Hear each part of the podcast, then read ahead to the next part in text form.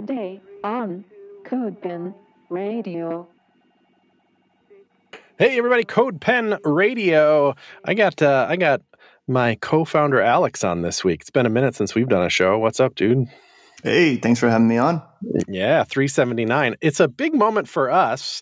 It's it's uh it's my wedding anniversary today as we record. So that's kind of cool. 5 years, which is half the time that me and you have been married. nice.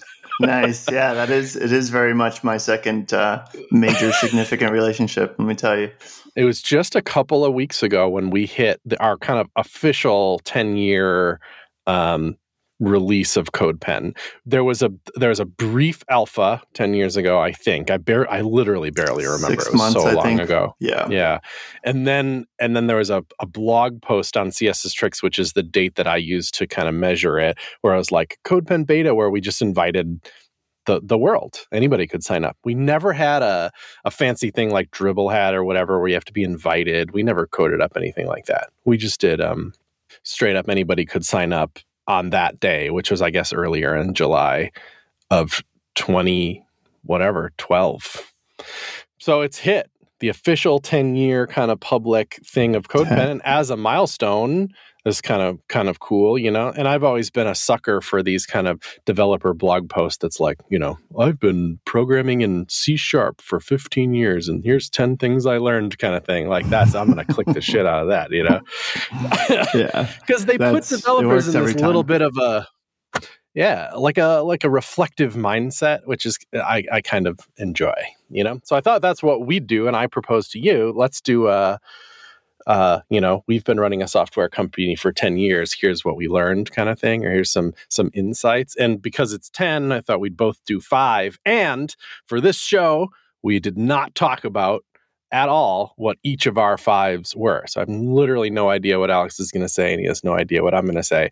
The only thing we did talk about is that we both struggled with it in different ways, I think, but just because it's so, I don't know. Like, why, why did you find it difficult to, to think about?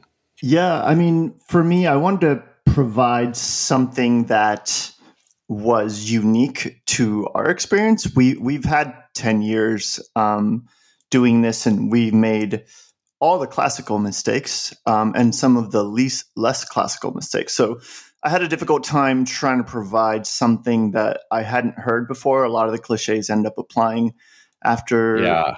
10 years. So I wanted to give something unique, something that I hadn't just stolen from someone else. Um, That was a Mhm. little difficult to to narrow down. It was for me, and part of the difficulty for me is that we're not reflecting on a complete journey by any means.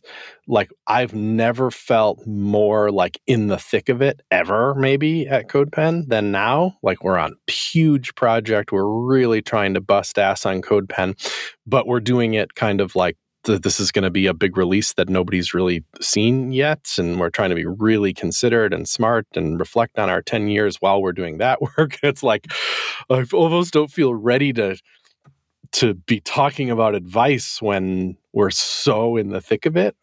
Um but i but i tried anyway you know like regardless of that like let's just and it, it and you're right about the cliches. I mean that they they they pop to mind so so easily that I think I think some of mine are, might come across as cliche, and but I tried to like lean into it and think, you know, reflect on the cliche almost. Like, is it true? Is it not true? How do how do our, our unique experiences jive with the with the cliches? So, Yeah, I almost feel like being in the middle of it, being in the thick of it, is helpful for the honesty of the advice because we talk about this all the time. A lot of times, a story will be rewritten based on the success or failure of the result, right? So we're using, we have this advice to give over small successes and small failures that we've had, um, but we can't rewrite history at this point and be like, well, this is how we knew we were going to su- succeed and spin it into like a really nice, beautiful, coherent story. Like we knew the whole time we were going to do this because of all these other things that we noticed. Um, and so it's a, there's a bit of honesty in doing it in the middle versus in the end where you know the end result and being able to spin the yarn so that you come out looking like the hero. So hopefully this is a little bit Yeah. more helpful for everybody out there trying to build something. What's his name? You like ask Henry Ford at the end of his career, what does it take to build a big successful company? He's like, well, you just pull yourself up by your bootstraps and do it. You know, you're like, mm, th- you're on your deathbed, man. Like, of course Yeah. you get to just give these little cheesy, uh, you know, I don't know if he actually said that or whatever, but it, but when you're too far removed and you're too successful for too long, anything you say, you can convince yourself that that was that's what's what it took. You know, Yeah, yeah. Like if you asked George Washington Carver, like if he knew about peanut butter the whole time, he'd be like, "Oh yeah, I knew peanut butter and jelly. It was going to be a big." You know, it's like he just it, it, it would be easy to say that after the fact because it's your big seller or whatever. He made he did a lot of things with peanuts for everybody out there who doesn't know George Washington Carver.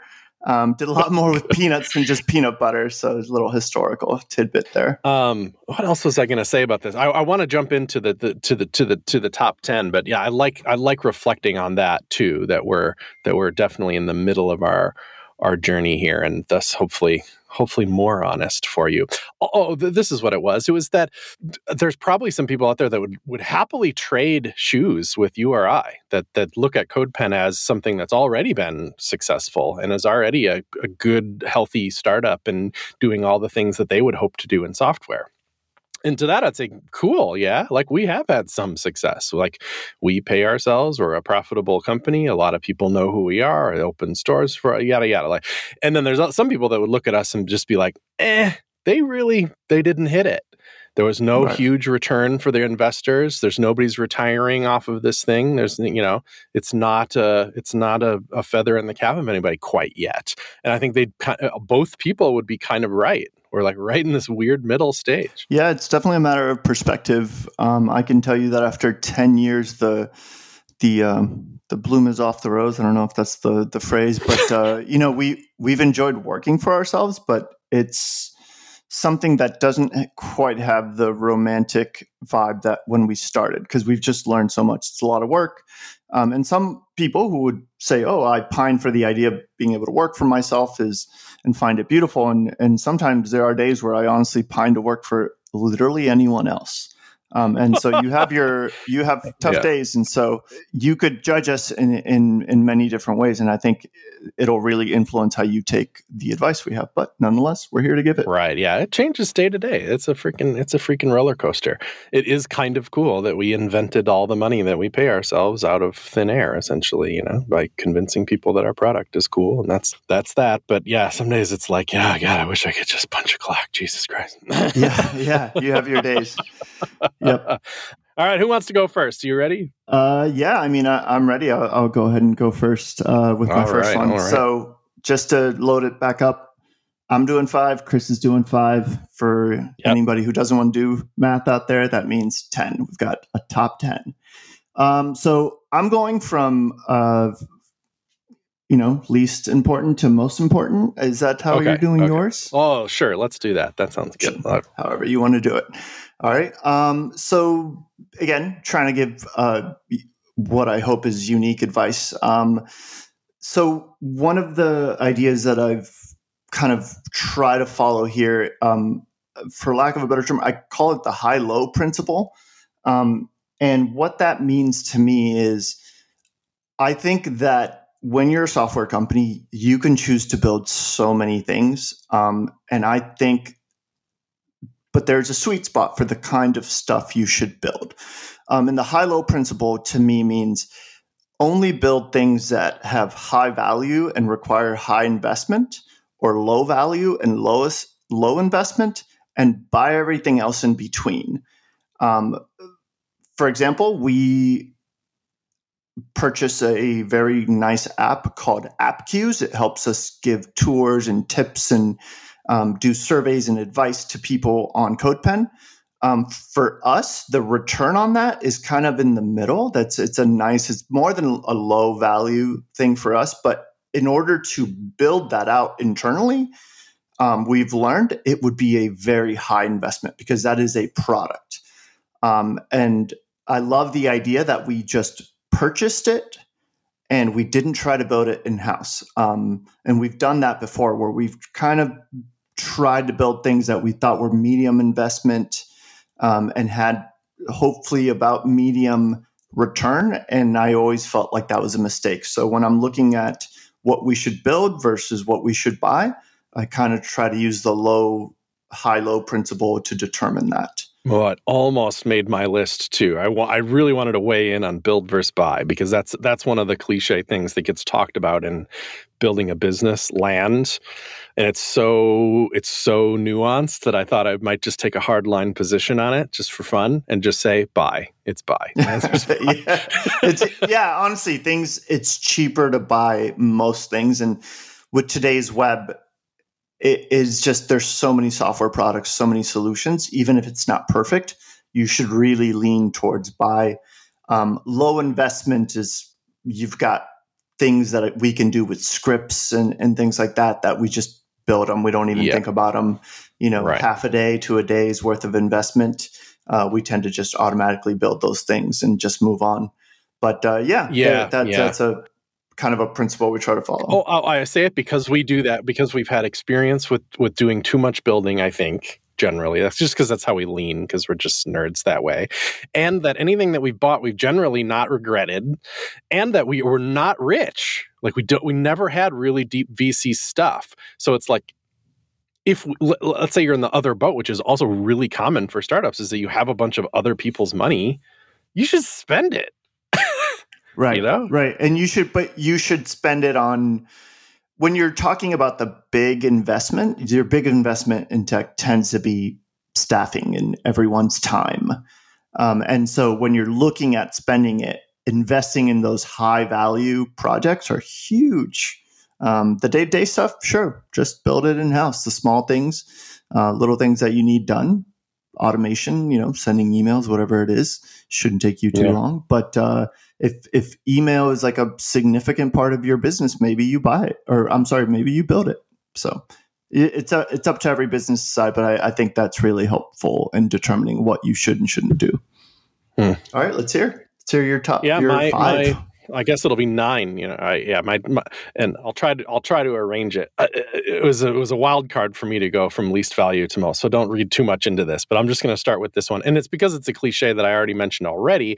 Is that kind of marriage thing that the the co-founder relationship is absolutely at the heart of of the business. It establishes the culture, and and having that be like a high functioning relationship is so so crucial in a way that I didn't understand the whole time. You know, it's just like, I don't know, we're partners, obviously, we work together, but knowing how many, how much we've gone through and how much up and downs there are and how, how it's, uh, it's the tiny little domino at the whole stack that if it were to fall over, it, it's over. It, it's absolutely over. You know, so it's just so crucial. It's just so vital. So the marriage analogy that people throw out there, it's just that's just the way it is. You know, I was just I was just going to say that um, there are ways that you can work with each other but not be synchronized and that's that's a huge part of it like for a long time i don't we built things together and didn't necessarily always agree on how to do it and didn't have those deeper discussions and uh, we fought through that and that's that's tough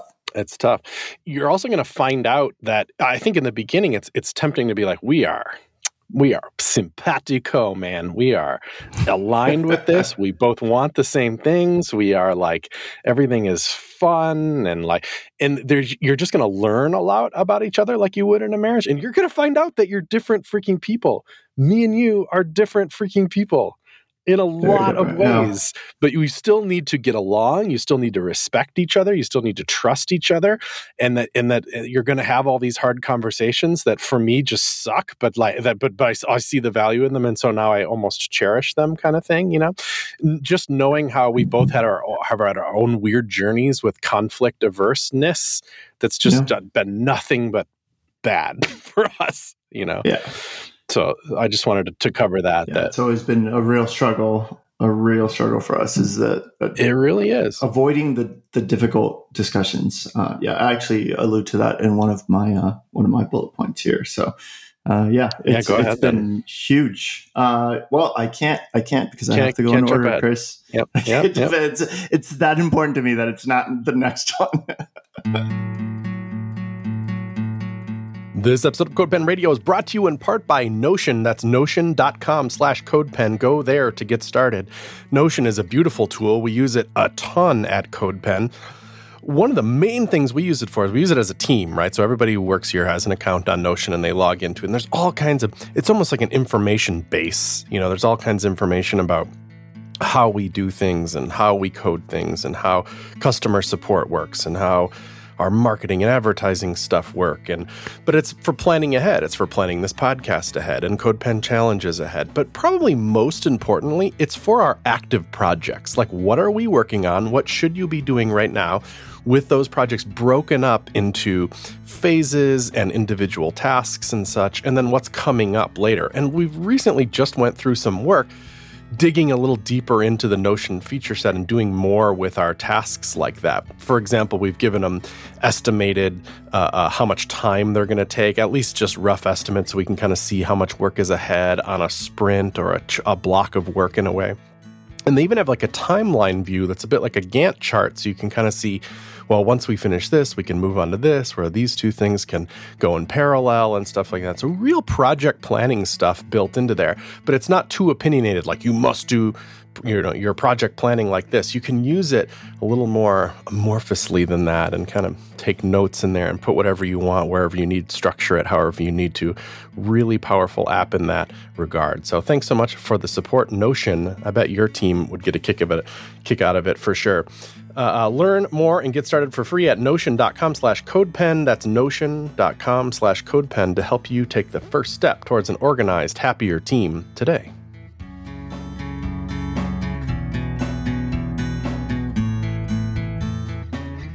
Yeah, so my next one is um it's about following a strategy of tech minimalism is what I call it. Um, it's building more with less. Um, and that's something that's been incredibly helpful. You know, when you build more of your technology with less tech, you become more of an expert in that technology. You get to reuse that technology. Uh, one of the recent moves that we made uh, internally was we moved, we did two really significant moves. One of them was we moved from MySQL to Postgres to a very recent version of Postgres 13. Um, and we're getting to build a lot more with that piece of technology. We're b- building some internal queue systems that we need. We're building um, some search technology that we need. We're building obviously database uh, technology we need, and we're probably going to throw in a little bit of analytics in there. So, how is that minimalist? Is it because it's all Postgres based, so you're not reaching for other things? Right. Yeah. So the idea there is that we're building more. So we could have a database that's specifically for analytics. Now, we don't have those needs because our scale isn't that large that we need it. We could have another queuing system that is specific. You know, we could bring RabbitMQ or something like that, some really significant. We could bring in Kafka. Yes, those technologies would probably be a better fit, but we don't have the ability to support them. And that also means we would be worse at using those technologies. And so, doing more with less um, is a really key, vital part of us having expertise, deep expertise in the technology we use. It's really been influential. Uh, the uh, second significant technology choice that we made is uh, Golang. We moved to, we're slowly moving to Golang, but uh, the beauty of doing something like that is we get to remove a lot of the layers that we normally would uh, have in our stack. And it's added a lot of capability to what we can do. And a lot of times, if we can't do it with Golang, it, it's just another reason to buy a solution for us. Um, and so that's been really influential in my thinking like how do we build this? What do we build? Where do we outsource this piece of technology? Um, and i'm really happy with that. I, I, honestly anytime we get to remove an entire piece of tech from our stack it makes me overjoyed um, and that's been really helpful to try to follow that. Both of those are are thick with some interesting nuance, almost opposite thinking, though. In that, in both cases, you had to add new technology in order to achieve the minimalism. So it seems counterintuitive. It really is. It really is. And we tried we tried those things out. We dabbled before we uh, we jumped head first. So that was that was not a decision we made in haste. When we take on a new technology, it's the opposite of being minimalist. But uh, over time, we will have less and less and do more with what we have. So far, so good. Um, all right, here's here's mine. And it has to do with money on this one. This is another uh, a little bit of a, a cliche one, but I'm just I'm not even going to add that much nuance to it. You're probably undercharging people you should charge more money for your software product. We've had a couple of moments in and some of them even outside of CodePen where the only change made was changing the pricing of the product to be more and in both cases they were or uh, it was unbelievable what happened. You just make more money.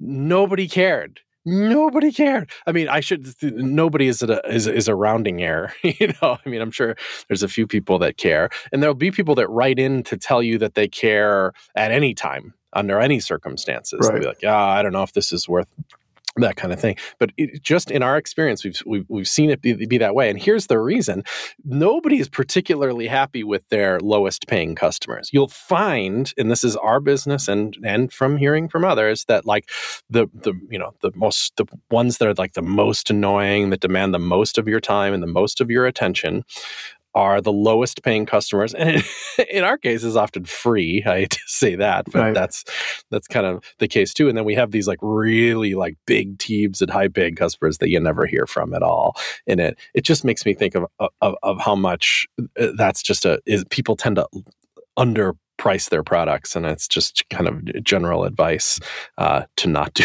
not, not do that. Yeah and in, in, the end you're kind of undervaluing your product in that way. It, it allows you a higher price does allow you to provide a better result. It's not just like being you know a, a, capitalist and just charging more and getting more and more money and stuffing it in your pocket. It's the ability to provide a better service, more value to everyone who does pay you. Uh, and that's really significant in a really noisy market. There's so many solutions to so many of the things that we build these days that um, being a really high quality product and providing that is just honestly just pleasurable, great for everybody around, including the people paying you. So ends up being a really good solution. Yeah. I mean it's it's not so subtle, but you know, we will be doing that at CodePen at some point when we um, I'd do it tomorrow. It's just we're it's it's all baked into this larger project that we're doing. So uh, don't worry, we'll be taking our own advice. And I'm not trying to scare you. It's not like we're going to go absolutely crazy, but the value is going to be more commensurate. Yeah, we we believe the value will be skyrocketing. So you know the what I think about, not to drag this out, but I always think of Gusto because I feel like we pay Gusto like thirty bucks a month or something. Like, are you freaking kidding Slightly me? more. It's like, is it fifty or something? It's not hundreds. Yeah, it's it's. I don't know the exact number. It might be around hundred. It's, it's something That's crazy like that. for being like our whole HR department. I feel like their pricing is way jacked up to be. don't give them low. ideas. They they listen to those kind of things. Yeah, I don't want to pay you more. I just think it's a funny example. Uh, all right, you're back. You're back to Alex. Okay. Uh, yeah. So this is this is a little bit aligned with the tech minimalism, but uh, it's more about how you go about building things. And I would say that one is a really magical number. One is magical because I like doing one thing at a time. And let me explain what I mean by that. Um, doing one thing at a time means that you're only solving one new problem at a time. So, for example, when we were determining whether or not we should use Golang, what I did was I solved an old problem, which for us was sending emails with Golang. And what that meant was I only had to solve one problem. And that problem was how do I use Golang? That problem wasn't how do I solve this problem of sending emails because it wasn't new to me. I knew the email provider we were using, I knew where the templates were, our customer base, we had tables, we had everything. The only thing I had to do at that point was port a bunch of Ruby code to some Golang code. And similarly, when we're solving a new problem, we do not use new technology to solve that new problem. We want to make sure that we are have expertise and have confidence to solve the new problem with the technology choice we're using. Um, and we've we've made that mistake before. I remember when we were building projects. I think we had three or four new technologies, and we and projects at the time was a significant departure from what we were doing from Pens. And we were solving many new technological problems, but also solving new business problems, and it was just overwhelming. And if you want to make if you want to narrow it down to the least number of things, least number of problems you're solving, one is you can't solve zero because you end up unemployed if you're solving zero problems. but one is right there. And so um, that was a really significant thing to learn. And so now that we're taking on this much larger, significant project, we've had several years of learning Go, learning all the other technologies that we're using. And the only problem we're solving is the business product problem that we're trying to build. Um, and that to me was really, really significant. Yeah, it reminds me of the context switching stuff. Is that the right number of things to be working on at any given time is one. That's a little bit harder to achieve, but yeah, yeah we, we, we try. It's it's difficult. It's easy to get derailed all the time, but yeah, at the very least, when you're getting into your immediate problems, you're doing one trying to solve one thing at a time is really significant. All right. Uh, I have a, a, a I, I joked earlier weeks ago while we were planning this that we drink every time we said communication because I feel like that's going to come up uh, a number of times here. But I wanted to dig into one of those, and it's about. Um, I, I, I'm not happy with the title, but making sure that everyone on the same page, uh, uh, that everyone is on the same page, is hard, and I mean that in several different ways. I think of even something like a feature, even something that's like, we're going to build this. It could be a sub feature, it could be a little tiny thing. And I have it in my head in some way that that's how it's going to be. That's what it's going to look like. This is what's going to work. This is what it's going to do for users. This is how we're going to talk about it or something. I have some version of all those things in my head. And I feel like I used to just kind of assume incorrectly that everybody also had that same crap in their head too you know yeah. that they understood it in the same that way we that ever I did. assume that is wild. That yeah, just stupid. It's just kind of it's just a almost like empathy gone wrong or something. Like I assume too much out of your brain that you that we somehow share the same brain or something, and that so obviously more communication is is is required so that I can really say exactly what I mean. Let's assume it's this feature thing that we're talking about that I'm showing you what it's going to be. We're talking about the details. We're you know, make sure try to get our brains in sync on what this thing is going to be is is is really pretty tricky. And then even after you think you've done it, I think you haven't done it. Like if you let another a week go by or something, like your mind has been churning on it in a way that is very different than somebody else's mind has been churning on it. And it's just one of the hardest damn things. And to ever assume that everybody understands this thing in the same way that you do, you just be shocked. They just don't. yeah, you end up realizing that you almost need to become a bit of a politician for your ideas in the sense of you have to repeat yourself over and over again, which can be difficult. You'd be like, well, everyone knows what I'm saying, so I'm not going to say it again. And you realize, no, I actually should say it a hundred yeah. times so that it's clear to me. Like I have, you almost want to have like talking points about the feature set that you're trying to that you think you want to deliver, but you're doing it within your team, which is not always obvious. Like you can think that we're on the same page and realize, no, there's a lot of nuance to because everything's so much more complex than you ever expect it to be when you get into details. It's yeah, right. I, I, I couldn't agree more with that. I, I sometimes I feel stupid saying the same thing to the same group of people, but then you realize that you're not even in agreement about these details until you've kind of no. Sometimes it doesn't even jive. Like someone's distracted, they're not really listening to this point.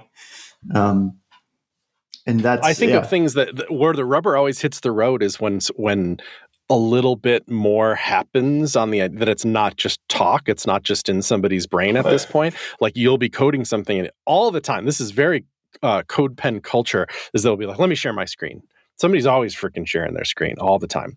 And it's because i think we've just learned that that's a moment that brings that clarity that you, you do it all the time. You show me exactly the line of code that is relevant to, to, to what we're doing. And then you're like oh i see.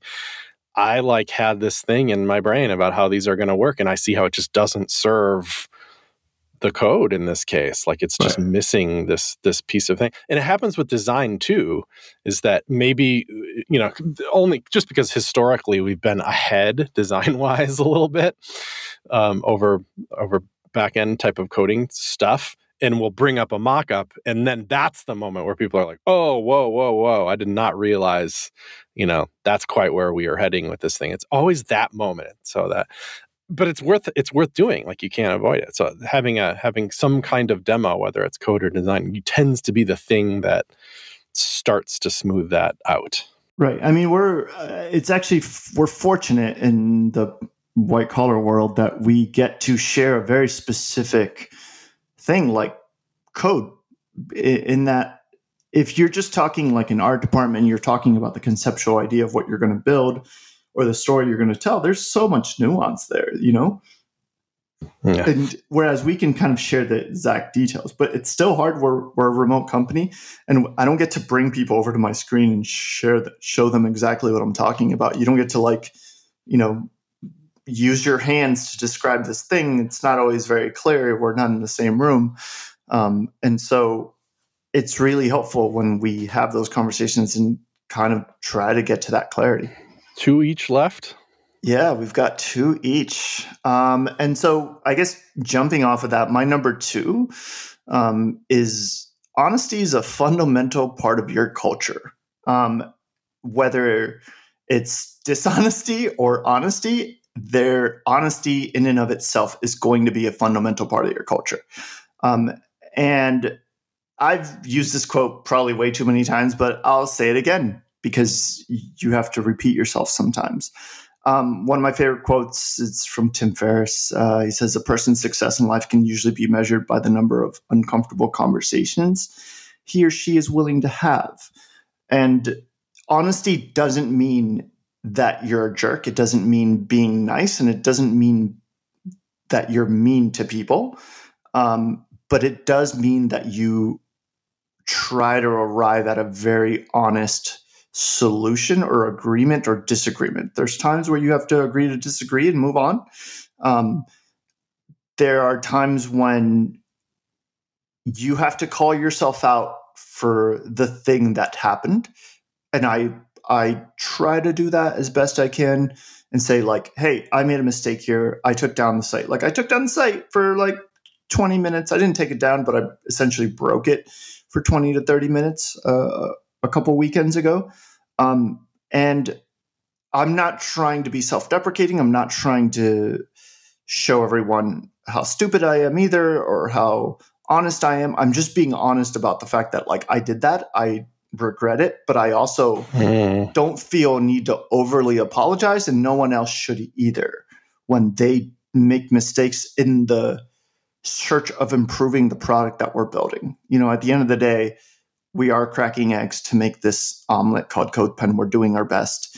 Um, and so trying to be honest about our opinions as to what we're building is really difficult at times. It's really difficult because a lot of times you want to agree, you want to appreciate each other's work, um, and especially when it feels a bit subjective. Um, I try to be very honest about, hey, my opinion is subjective, so it's an opinion and you can take it or leave it. Um, but if I have something where I'm like, fundamentally, I feel like this is an objective thing, or this is something so fundamental to mm-hmm. CodePen that even though it's subjective, we're going to have to go with our opinion. And I'm going to tell you it's an opinion, it's subjective, and yet we have to go this way because at the end of the day, Chris and I, we are very much married to this product.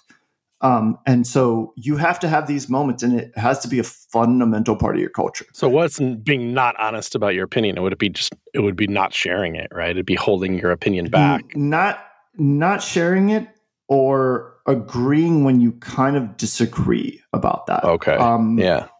And I think I struggle with that because I often ask people to share a honest opinion and then fight them on their honest opinions. so it's really difficult. It's di- and I, I think anyone would agree that like, hey, dude, you're asking me to share my honest opinion, then you're criticizing my honest opinion. So there's some real nuance to creating this culture of honesty, and I'm personally working on that. But uh, it's difficult. It's really difficult. I think a lot of modern tech companies, everybody tends to lean towards I just want to be nice and I want to appreciate your work and appreciate your opinion. Um, yet there are decisions you're making on what you're building where we can't all be appreciated and we can't agree agree to make everything that everyone wants to make. Um, and there's times where you have to say no to each other or give a critique and or admit you're wrong and that's difficult and so having a culture, having honesty, the good version of honesty, be part of your culture, I think is fundamental to your success. Um, and it's really vital. Yeah, it's that's tricky to to encourage. That's probably a time when laughter really is like a huge ally because if you if you really are trying to drag out somebody's honest opinion, they give it and then you shoot it down. There's no incentive for them to do that again unless you like kind of embrace the humor and the irony of that happening, you know, so that almost the next time they're more likely to do it because hey, at least it was good for a laugh or something. Right, and and you understand that like, hey, I'm not taking myself so serious that I'm not when I shoot down your idea or I disagree with your idea. It's not because of this version of that I see myself as infallible.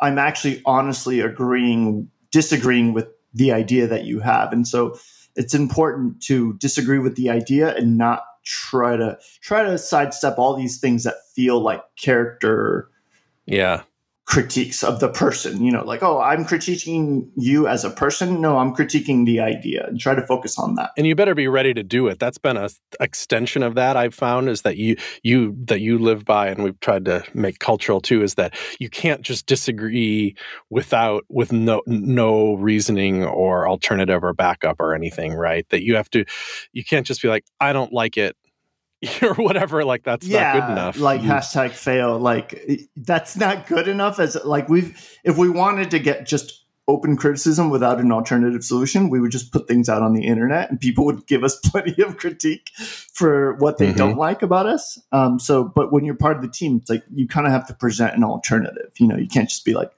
you can say I don't like this and I can't really articulate why. I'm going to think about it and come back to it. Like that's totally fine. Um, mm-hmm.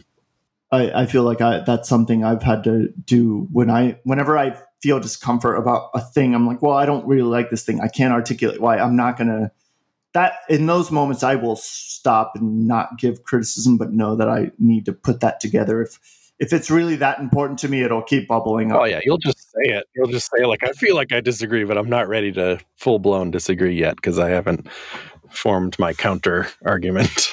Yeah, and hopefully people have felt comfortable enough. I think enough people disagree with me often enough that it, it encourages other people to disagree with both of us to be like, hey, I don't, I, I think what you're saying is not not right at all.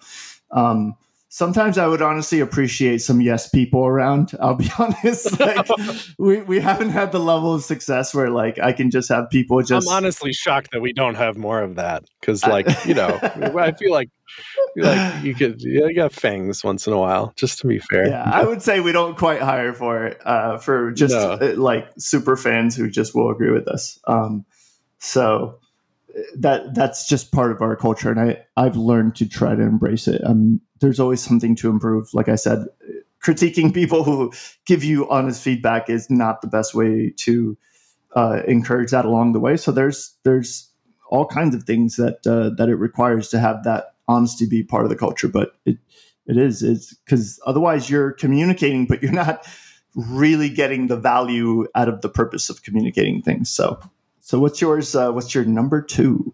I hope I don't I don't steal it away. I feel like this this this a lot of comes from our conversations and discussions in the past, but I'm going to do it anyway. Time is precious and easily chewed away.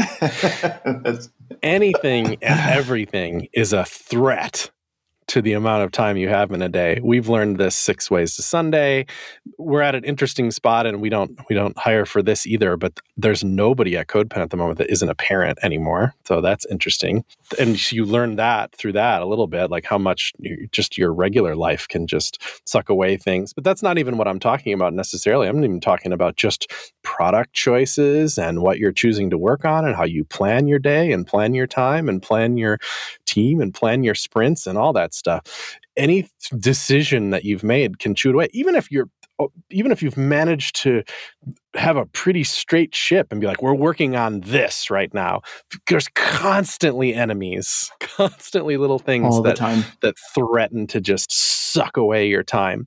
Uh, especially when you're a position like Alex, where it's just CTO and, and and in charge of a lot of the technological stuff, and those things just straight up take hours of time. You, you, uh, a whole day, all the time from Alex can just whoosh, it's gone. Yeah, yeah. I'm CTO slash tech support.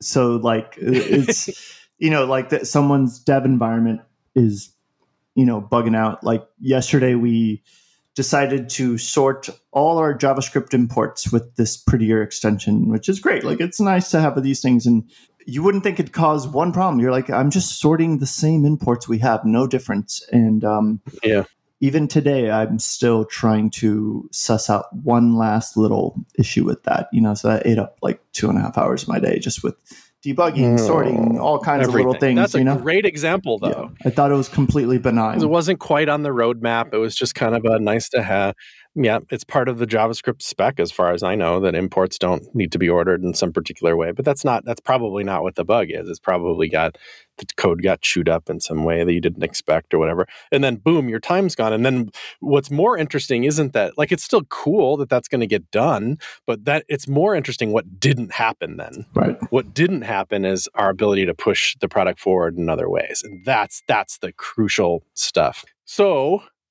how do you fix it? You know, you bat you go to battle for the rest of your freaking life against that kind of thing. We've made bigger decisions like, well, we don't have meetups anymore. Well, honestly, part of that was that it chewed away time a little bit and that yeah. it's just not fundamental to what we're doing. We don't self-manage our merch anymore. We got rid of posts as a thing on the because it wasn't that used that much and was causing some technical debt issues. We fight technical debt. I mean, Alex already talked about his tech minimalism thing. That's that's related in a way too because you can get chewed up for time if you're spending a bunch of time on some technology you don't know that much, you know. This is broad, but it's broad on purpose, you know, that that this idea of protecting your time has many enemies. So many enemies. Yeah so many. So technical debt being one of them. Recovering from your own bad ideas is, I guess, is kind kind of like technical debt, but can yeah. be more vague than just technology. So why don't we just leave it at that? Yeah, yeah. It's. Uh, I think everyone can kind of uh, agree on that one. Parents or not, it's uh, you still find yourself strapped for time. Although being a parent really eats up a lot of time, but it's kind of good. if you like your kids, like all of us at CodePen do. yeah yeah. So yeah. So I feel like Are I you should at your a, number one. Yeah, I'm at my number one. Yeah, I feel like I should have a drum roll. Oh. Uh, so this this is something that it's a little odd, but it's um, something that I, I, almost feel like it changed the uh, direction of my career and my abilities. Um, and so I, I, feel so strongly about this. And uh, the I would title it as "Do Not Poke." Um, so there is a famous um, course at MIT. It's called like the Structure and Interpreta- Interpretation of Computer Programs, uh, SICP, and there's a teacher there um, or an author of the, of that book uh, in course. His, his name is Jerry Sussman.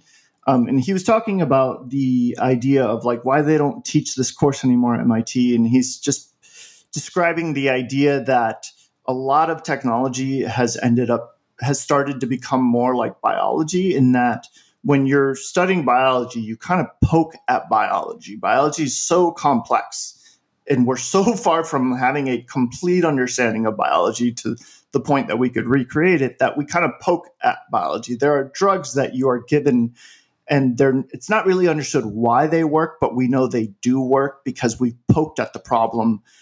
And that I read that little blurb about five or six years ago um, and realized that I had been poking at so many things, right? There was a lot of Mm. small problems in CodePen where I would see a result and I wouldn't dig into why it was happening, but I knew that I had kind of a solution like, oh, there's bad data here and the API gets some like sometimes we get a null. So just check for a null on the client. Don't figure out why the database has random inputs that we Hmm. really didn't expect. What's really frustrating about this idea of saying I will not poke at a problem is it feels a bit like getting braces when you have really bad teeth. So when I was 16, 17, I got braces. I had really bad teeth. And it was horrific because I then had two big problems. One of them was I had braces, and the other one was I still had bad teeth.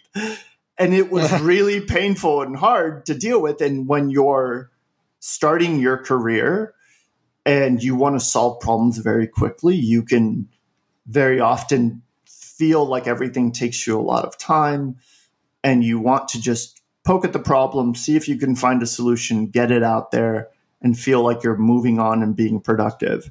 So when I stopped doing that and I started trying to understand and recreate problems, I started focusing on errors more.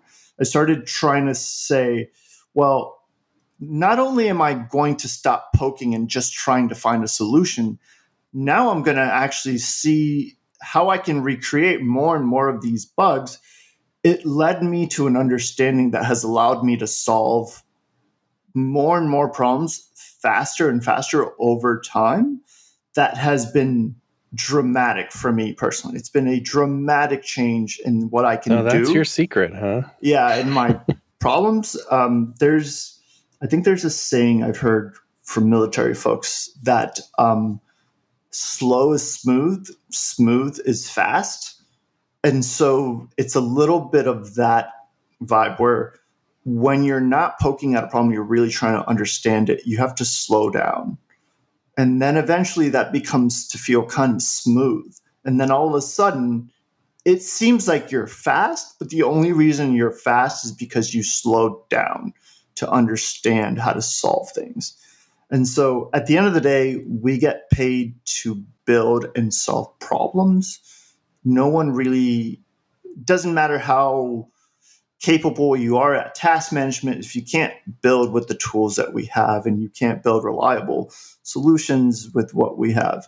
Um, and so that for me has been just it was a huge inflection point. I said, I'm just going to stop. It, I, for whatever reason, that article resonated with me, um, and I stopped poking at problems, and it changed everything for me. Um, and so I, That's I interesting. Is you, you definitely have been against, and I'm very guilty of that. Like, oh, there's some error or something, and you just immediately Stack Overflow stuff, and you don't even Stack Overflow the top. You just scroll until you start seeing little snippets Yeah. of stuff that you could you could start throwing at the problem. That is not what. You, that is the That exact is- opposite of what that you're is advocating. the opposite of it. Yeah, I will. I Yeah. picked up a weird habit, which is I will read a ton of source code of the projects that we build on. So I browse GitHub source code the way some people browse like Instagram. Like I just kind of randomly read code. Um, I like to just, and you get better at it. You get a lot better at reading other people's code. You get a lot better at understanding things. You end up picking up little tips and tricks. And when I can't solve a problem, luckily we build on mostly open source software. I have the ability to dig into someone else's code that I didn't write and have a fundamental understanding of like, why did this fail? Why did this thing fail? You know, one of the things we did recently was uh, just yesterday we were deploying some integration tests and the those integration tests were using a domain called codepen.dev that we use internally on our computers and yet they Mhm. were working on production. We're like wait what? Why is this working? We own codepen.dev we redirect codepen.dev to codepen.io so even on the production ci system we were our integration tests were running a web browser running full integration tests with the browser. It was redirecting to codepen.dev, then going to codepen.io. It's the most subtle, insane thing. And when Robert, who was running the integration test, was told me, "Oh, it just it works." I, I couldn't stand idly by and say why? Oh it works? Sure let's just move on. Like it's fine. Oh it's the opposite of stack overflowing stuff. Like you you won't even move on when something's working. Absolutely not. If you, i don't understand yeah. why if i if it should have been failing and it doesn't work and it does work i'm sorry and it does work that is still that's a bug. failure that is a bug I, I know it's a positive bug but it is a bug and so I had to stop and think, okay, you're hitting codepen.dev. He goes, it's redirecting. I was like, oh, okay, yes, we owed it. Everything came into became clear, but that's important. It's important to even know when something works and you don't understand why. Um, and so, if I could give anyone advice, it's like, hey, slow down. I know it's frustrating. I know you want to feel super productive. Slow down. Do your work slowly but methodically because you build on this knowledge and two years from now, you will be so happy. Same way as, if you got braces three years from now, when you have no braces, you will feel amazing. You will be so happy that you slowed down three years ago, four years ago. So just start doing that now. And it complete it for me, it changed everything. And I felt like infinitely more capable than I was before I had that concept. That's nice. That's Alex's cheat code. My number one. Smooth is. Let's do it again. Slow is smooth. Smooth. Smooth fast. Slow yeah. is smooth. Smooth is fast. it's like a mathematical proof that shouldn't work, but it does. All right, what's your number one? Well, that's nice because you, well, you ended with a with a kind of a, a personal cheat code in a way that's not a cheat code. You had to work really hard for it. So it's not like you're jumping ahead, but it's it was definitely like a little bit of a recipe for success. And that's how I'm going to end mine too, with a couple of of uh, a grab bag of things that I consider in the category of cheat codes for for building a software company in a way. Uh, one of them is just really personal to me and it's like if you even if you're listening to this show or you know who I am or CodePen is, there's a good chance that it was rooted historically in the idea of the fact that I used to I I used to and do I used to do drugs. I still do, but I used to too. The, used to write a lot about everything. I just write, write, write, write. And content creation, like this podcast too, there's a decent chance that you heard of and use CodePen, not only because that it's a good product and that's our main focus, but because of writing that I did elsewhere. It's a cheat code for for some level of success in the software industry is being able to write well for public consumption and create content for it. That's a cheat code. Another one is Uh, persistence. I've always thought that too is that when I th- thought I had a good idea, I just never stopped doing it. 10 years is a big milestone for us. That represents persistence in creating something. And we're still persistent about it because that it's not it's not stubbornness, it's not sticking to an idea that that you even somewhere in your head you think is bad or something. We adjust bad ideas to be good ideas. The persistence is sticking with an idea that you think is good until you see it through through. That's just one of my my grab bag of cheat is, is, is persistence and the last one. I just felt like we should end with some positivity is literally positivity. We've kind of founded CodePen's vibe on that a little bit. We celebrate people that do a good job. We find ways to elevate people's work. We find ways to welcome everybody and and are, try to be proud for them of the cool things that they can do. And that is just it's just good vibes. I think that if there's if there's success to be had in this type of industry, like being positive about people and the work that they do is just going to work out nicely for you and i think is a part of the recipe of our success so far yeah i want to elaborate a tiny bit on two of those the first one mm-hmm. 100% i think a developer designer whatever you are that can communicate that is the ultimate superpower and i think it's one of your superpowers is your ability to write and communicate very personally jealous of your ability to bang out writing and communicate it's huge uh, and then second of all about the persistence i still remember 10 years ago someone wrote into a sent, sent us an email and said why should I put my stuff on CodePen? How do I know you're not going to be gone tomorrow? And I still remember that you wrote back, well, uh, everything I've built, I've stuck with. I've been building CSS tricks for a long time. And I can't guarantee you I'm going to be here, but I can guarantee you that I'm going to try to be here. And everything I've built, I've stuck with. And even to this day, we're still building out CodePen. We're still working on it. We're still improving it. And that was really interesting because 10 years on, whoever wrote into that, if they stuck with us their stuff still works. Mm. Their stuff is we still should find that email. That'd be interesting. Yeah, and so we should uh, dig that up. I remember that too. I remember that because you can't promise. You know, I, like I can't. That's like a remember the Team America that that, that South Park movie. He's like trying to. He's trying to like sleep with the girl. Where it was a joke scene, and he's like, "I promise, I will never die." It's like this hilarious. It's right. like that. Yeah, and that, it was a little bit of that. Yeah, it was. It wasn't bravado though. It's like I can't. I mean, how how can I t- zoom to the future and tell you? But I can tell you that the reason we started CodePen is because I didn't trust the competitors. Hilariously, I didn't want to put my stuff on their platforms because I wasn't sure they'd be around. But you know who I can trust to be around? Me. So that's what I'm going to do. Yeah, yeah, and we've we've stuck with it ever since, and we bend over backwards trying to make sure that stuff still works. Yeah, and you know what? Here's a why don't I end it on a freaking rainy day instead? If this were to implode, we've even talked about this during dark times. We're not going to wreck your content. That we'd never do. Even if we had to give up on CodePen, something really horrible would happen, which I promise it won't.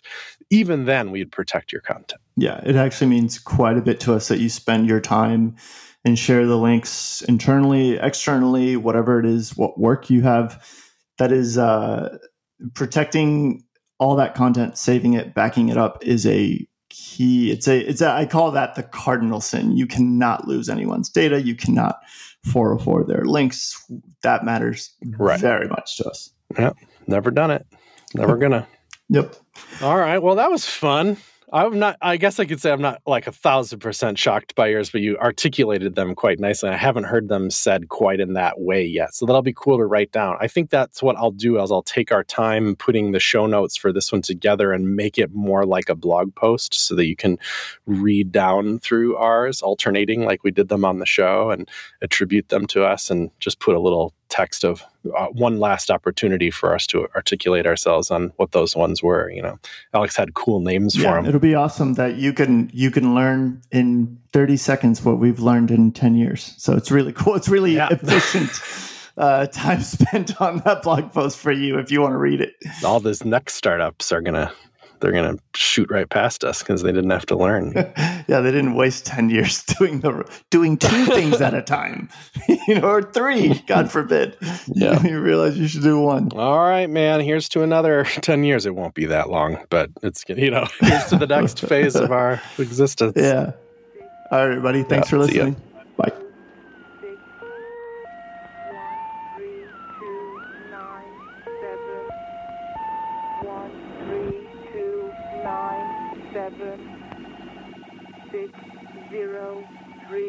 1A